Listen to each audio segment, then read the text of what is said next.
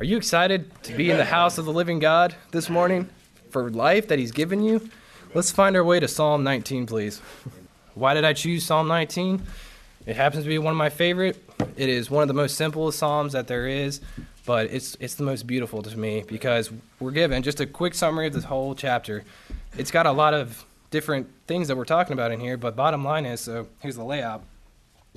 God has revealed to himself to us in two different ways his creation and his word. Spe- more specifically, his word. Um, and then lastly, what is our response to his creation and his, and his word? So, um, so that's the section. I'm going to read through and comment as I go along, if that's okay. So, verse one: The heavens declare the glory of God, and the firmament showeth His handiwork. Amen. So, real quick, I'm going to get out of the um, get the atheists out of the way because we're not going to mention them again. But it is so obvious and um, evident that there is a God. Um, Romans 1 20, verse, uh, yeah, verse 20. For the invisible things of Him from the creation of the world are clearly seen, being understood by the things that are made, even His eternal power and Godhead, so that they are without excuse. Because that, when they knew God, they glorified Him not as God, neither were they thankful but, become, but became vain in their imaginations, and their foolish heart was darkened. They are without excuse. Um, but don't worry, they had a chance to give God glory. So the, I want to focus on the opposite of Psalm 19, I believe is um, Psalm 14, verse 1. The fool has said in his heart, There is no God. They are corrupt. They corrupt. They have done abominable works. Um, there is none that doeth good. So when we see God's creation, we think, wow, there is a God, and wow, His Word, I want to live for Him, which is the perfect just momentum in this psalm. Um, moving up, I love thy law, and or it doesn't say that, but it says the law of the Lord is perfect, converting the soul, and it moves on to God's Word. Um, so that's the opposite of the psalm. Let us um, love God's creation and everything he, that He's created. So the heavens we know is above anything above us. And the firmament is anything within our atmosphere. Um, it could be the sky, it could be all the beautiful creations He's made. And if you've talked to me recently about the Lord, and I've really been excited about His creation and how beautiful it is, because I work with a bunch of atheists and they keep talking about evolution and all this stuff. So it's got me really curious. Um, so if you think about just one one quick handiwork that the Lord did was the tiger. Just want to pick the tiger. Why is the tiger orange and black, and why is he striped per- perfectly like that?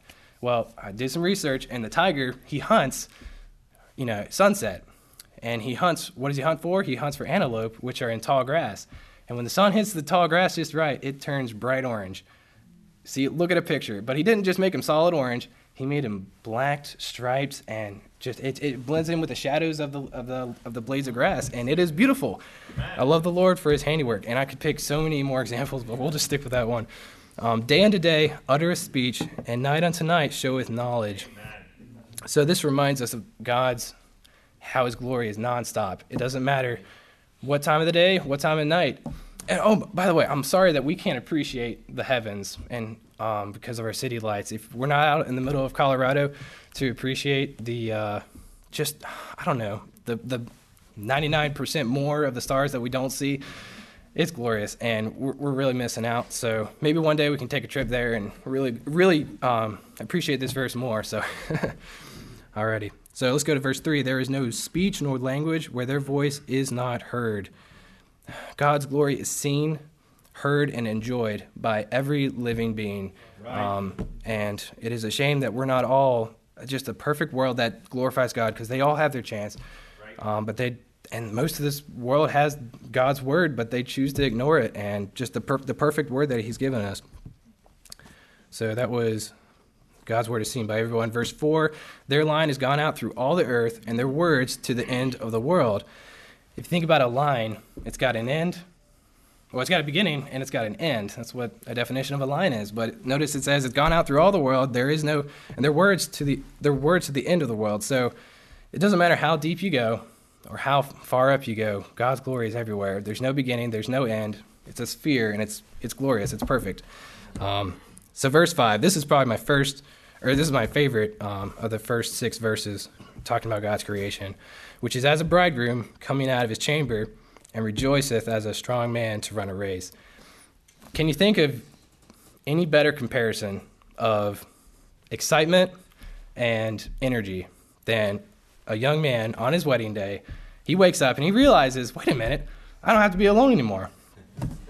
I, I can't imagine, but I imagine that'd be a pretty exciting day, and full, you'd be full of energy. Um, I know those of you who had been married remember that day, and are probably still living that way, which is great. So, um, so that's a great. I can't relate to the second comparison as much, but a strong man to run a race. I've I've been there before, and it is great to have energy, to use your body to to just do do something great, like run, you know, a marathon or something. That's that's awesome. The Lord has given us strength, and it just really kind of sums up the glorious um, creation of God's word, or of everything He's created. So, um, so verse six, His going forth is from the end of the heaven, and His circuit to the ends of it, and there is nothing hid from the heat thereof. And this is talking about the sun as well as verse five. It's actually talking about the sun, um, but the sun is glorious, and it is the most important thing out there. It keeps us alive.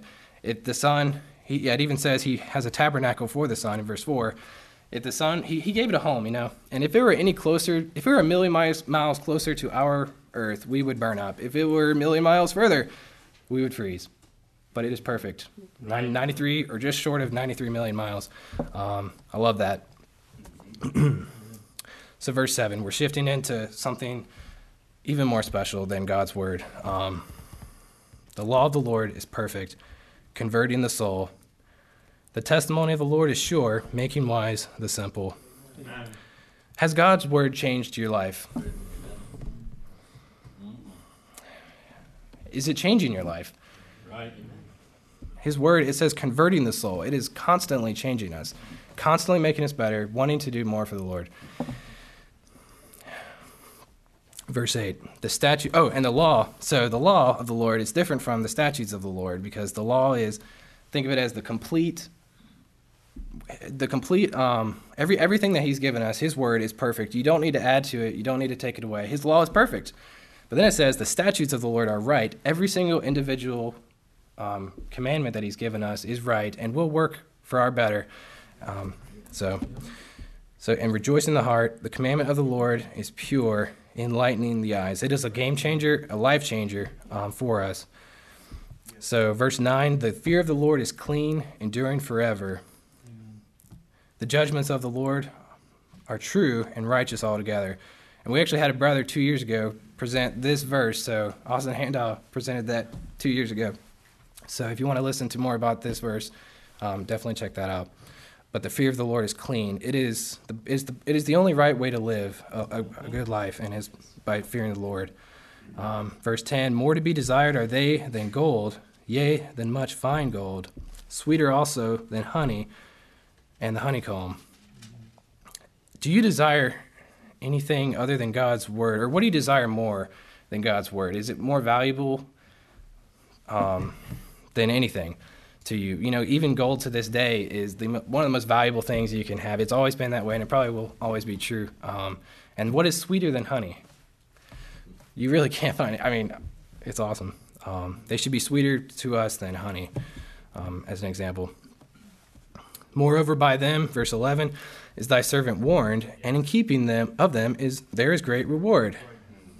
So the Lord is telling us, if you obey me, love me, and keep my commandments, I will really make it worth your while. Right. What do you have to lose, guys? I mean, come on. Are we living for him or not? I want us all to be on the same boat together. So, verse 12 Who can understand his errors? Cleanse thou me from secret faults. And Lord, help us to understand our errors. Our, this is talking about our nature. Our sin nature is so perverse, and we are so wicked that we need the Lord to we need the Lord to really open our eyes. Um, but honestly, we know a lot there is about sins, and the Lord because the Lord's shown us truth, and He's helped us along the way. So really, we need verse 13, but we also need to pray for 12. Keep back thy servant also from presumptuous sins. Let them not have dominion over me. Then shall I be upright, and I shall be innocent from the great transgression. This is the highest mark of a Christian. Actually, I want to say verse 14 is the highest mark. Um, let us, yeah, let the words of my mouth and the meditation of my heart be acceptable in thy sight, O Lord, my strength and my redeemer. So we have different levels. You know, when you're a baby, you're born. you start out and your eyes are wide open and you're just taking life in. You know, you're really enjoying it. Um, but you know, sooner or later, you're gonna learn how to read and communicate, and you're gonna love God's word, and the Lord is gonna regenerate you if you're a child of God, and you're gonna enjoy. And it's gonna be all over again. You're gonna be excited about living, and um, your eyes are gonna be wide open to God's word, and just really taking it in. But and then you have to make a decision: Are you gonna follow His word or not? So, verse 13.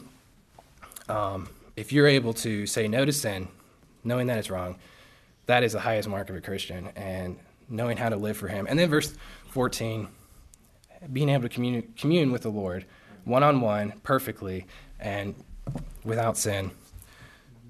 So, where do you stand today? Do you love God's creation and don't love His Word? Do you love God's creation, love His Word, but don't follow it?